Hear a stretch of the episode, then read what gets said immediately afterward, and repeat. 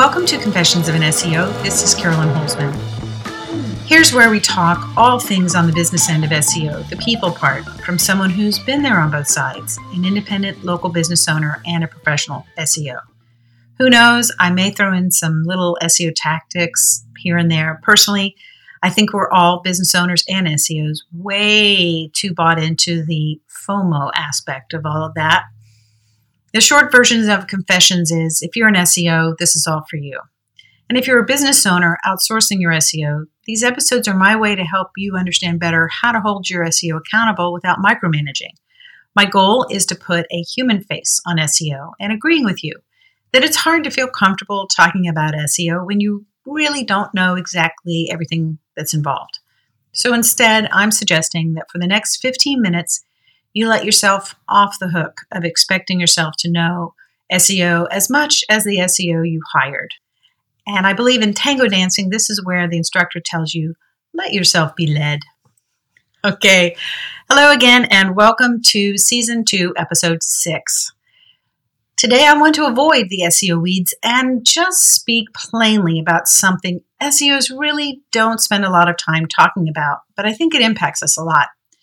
So I'm going to talk about a little bit about the problem as I see it, and then I'll circle back on a, an example of why I think this is an important topic for SEO.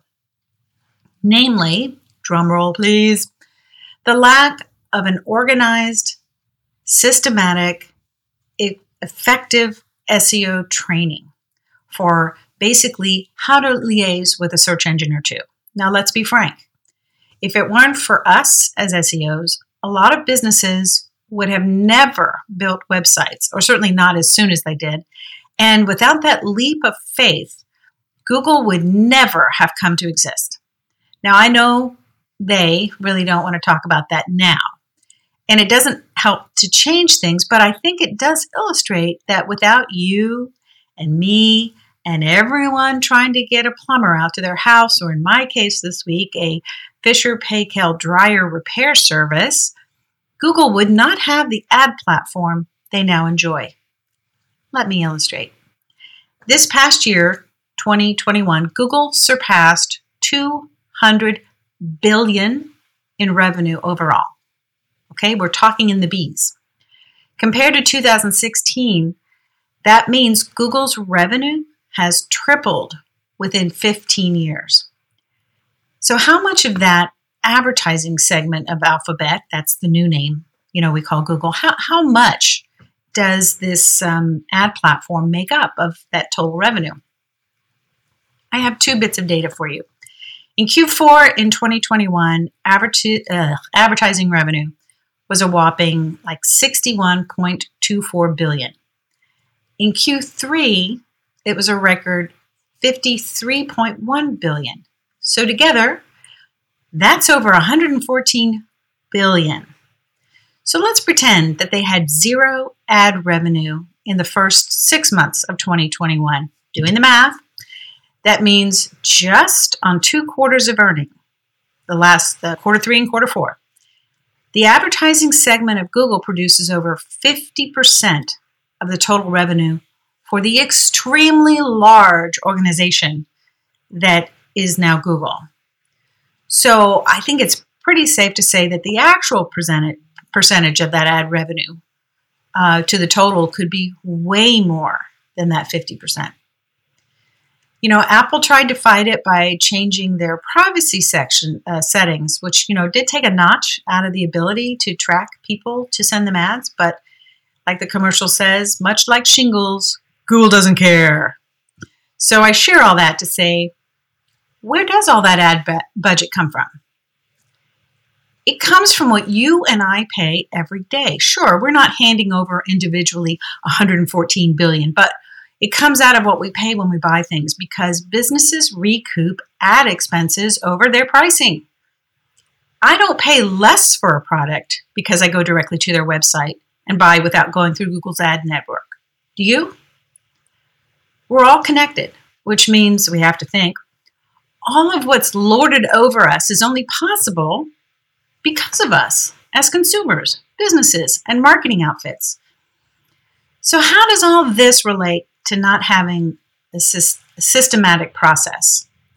Well, for businesses and marketing people to learn how to relate to Google, I mean, there's really, uh, I, I think what I'm trying to say is I, I, I really think getting to a solid, repeatable foundation of agnostic SEO training. Now, you just heard the kind of monetary value that Google can produce and why you may think, well, Google isn't going to care about my little business that earns me a decent living. Think again.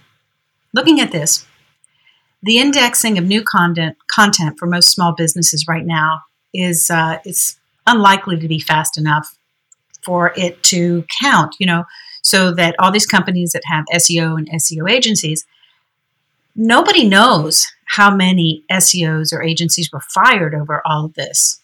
The fact that there's no organic ROI right now on new content. And this evidence you can see for yourself in your own Google Search Console. Check in the coverage. Go ahead, I'll wait. No, I won't. But the phenomenon is recent. The stinging uh, you know, it's kind of like it's it's insulting almost that you can't get anything indexed easily since pretty much last uh, spring in uh, quarter two. Now, Google, in my opinion, doesn't think anyone but Google should earn a single dollar from their search engine. And they may be so pot committed on that, it's possible they may strangle themselves by their own greedy hands. And I don't want to push you out on the ice floe about that you know, I believe at least, at least for now, it's not too late. It's never too late for us to participate um, better in this part of marketing.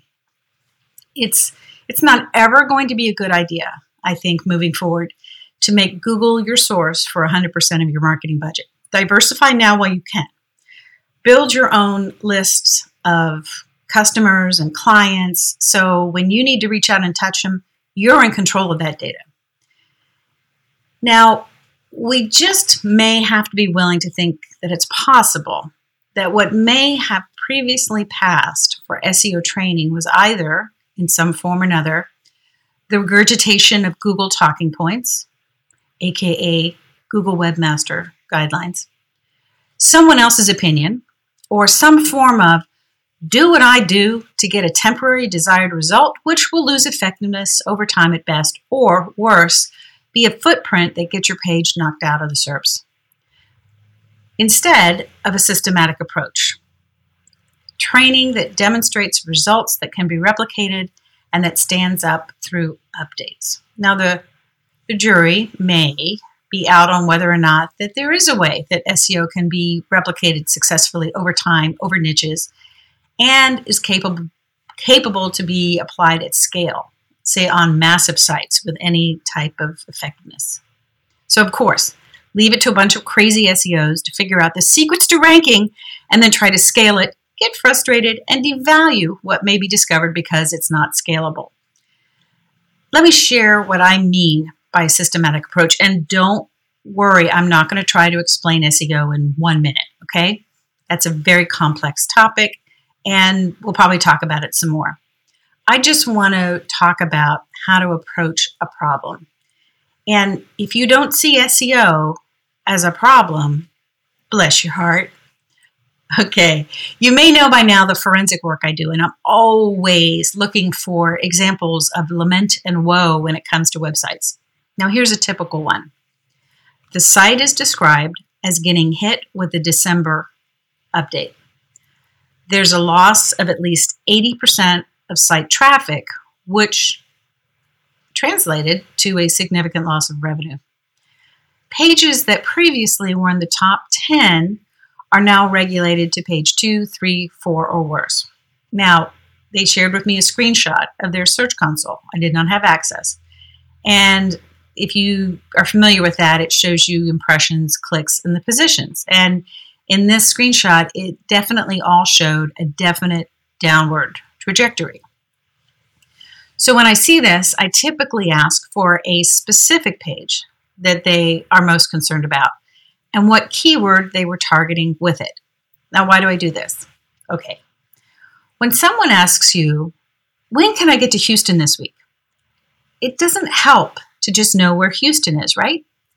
Wouldn't you need to know where the person currently was so you could determine their position in relation to Houston, right? Now, we do all this sort of uh, stuff inside our heads all the time. You know, these type of questions require two points of reference. And I think we do it so often, we, com- we have that comparison in our head that we don't often think about it. But when it comes to that type of problem in SEO, it's like our brains go on the fritz. And I kid you not, what I'm told is, I got hit. Like that says it all. Typically, the response from a site owner is, but it's more problematic than that one keyword. It's thousands. Yes, just like the number of ways to travel, there are thousands. I need to know where you are and where you're headed and when you set out and how much luggage did you bring. So maybe that's not the best analogy, analogy, but I think you get my meaning. What we see is that fundamentally Google ranks pages, not websites. So, in this particular case, to address the algorithm question, quote, hit by December update, I pulled three sets of data, and everything I'm using comes from Ted Kubaitis' um, he runs SEO Tool Lab. It's his Cora software. If you want to look at it, I'll put the link in the description. And it's also one of my, my short links. Um, bit.ly at bit.ly slash then confessions or all one word. Now, this is a tool that is everything to pay. And it's really cool feature that is often overlooked that goes into what he calls the shared data. And he speaks of it like it's gold. And it is. This is all the correlations from all the reports across the system that his customers run every day.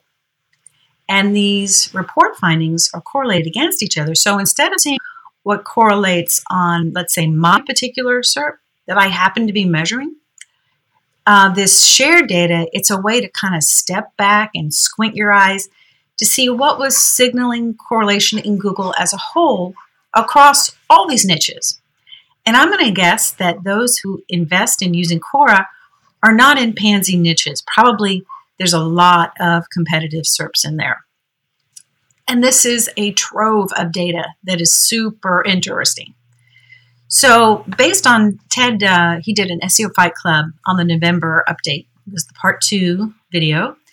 Um, and I pulled up, based on that information, uh, a few significant dates. The end of the November December update, uh, then the middle of January, and then since we're just in February, just the beginning of February. And I looked at the 20 top shared factors for each of these three days, you know, one in December, one in January, one in February. And I found something really interesting. On the December date, within the top 20, there were nine factors that were totally related backlink factors. The same thing in January within its top 20, there were now seven backlink factors out of the 20. And this past week, within that day's top 20 factors, there was only one. So, what does this indicate? Am I saying backlinks are not necessary? No. What I'm saying is that Google keeps a sickening amount of volatility within their SERPs by changing the weight it gives to a factor or factors. So, how does this relate to a uh, systematic approach to SEO learning? In my opinion, if you don't have a systematic approach to learning, you don't have one to assess either. And if you look at this example where you look at a particular SERP and a particular URL within that SERP that you know dropped during that time frame. It kind of makes sense out of the mess. I'm not saying you're going to like it. But instead of the sackcloth and ashes, oh, I've got hit, very dramatic, silent film action shot, maybe it wasn't an algorithm update. Maybe it was more of an algorithmic swing, and they're continuing to move the knobs. In fact, that particular site that I was looking at, the particular URL, I should say, it's making its way back up. I'm finding it since the weekend without any changes that I'm aware of. Um, it went up. Uh, it's right now on page two. and the number 17 spot. And then today it's tracking at 16. And a majority of the time it's being tested upwards to spot 11, depending on, you know, when a rack trankers, uh, rack rank tracker, racker, um, it could be anywhere within that range. Knowing what made the difference, it's that information that guides actions to prepare as best you can for the future. Now, I'm not saying this wasn't a devastating experience for the site owner, but there's a difference between saying, Oh, I've been hit, and not knowing what to do, and saying, Ah, once again, in the high sales season, my site got caught up in all the mess that Google does to make sure that they increase their ad revenue before the end of the year. And while trying to push me over into paid ads, I must decide if I'm going to try to recover the lost revenue while my site, which I work on all year to make sure is at the top, but while it's not performing as it normally would because of the swing. And from Google's side, maybe it's more like, we win! Resistance is futile! we get all the advertising uh, dollars out of our search product, not you, e commerce website. Oh, and here's a link to a free Get More Out of Your Advertising training where we show you just enough to be mediocre, but not good enough to take your business to the next level. Oh, and remember, change your passwords. It's not safe out there. And that, my friends, is why we need to get a systematic on our implementation and our analysis. We run from one side of the ship to the other when a wave hits. And I've said before, it's not fair that we as SEOs get blamed for things that are out of our control.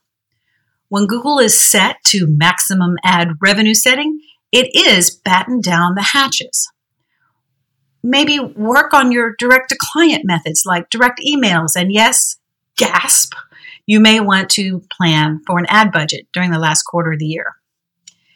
And then have your SEO or your agency get to work on steadily building up where your page and site deficits are in a way that will help you be more in command of your craft when Google turns the knobs up on backlinks at the end of each year. That's how SEOs can help you in the long run and not just by month by month or that month's ROI. I think that does it for today. Thank you for being a listener. Special thanks to the sponsors of Confessions. And if becoming a sponsor is something you want to do, go to the Google machine and search for Confessions of an SEO sponsor. Or you can just go to the sponsor link that I'll put in the description. Confessions is everywhere podcasts are available. Please subscribe. I found out it is one of the ways that podcasts get rated. And if you haven't settled on one source for your podcast, you can just Google Confessions of an SEO. You can't miss it. All of us stand to make more business and success together when both the SEOs and the business owners understand each other and Google better. It's been my pleasure to be host, and I'll see you in the SERPs.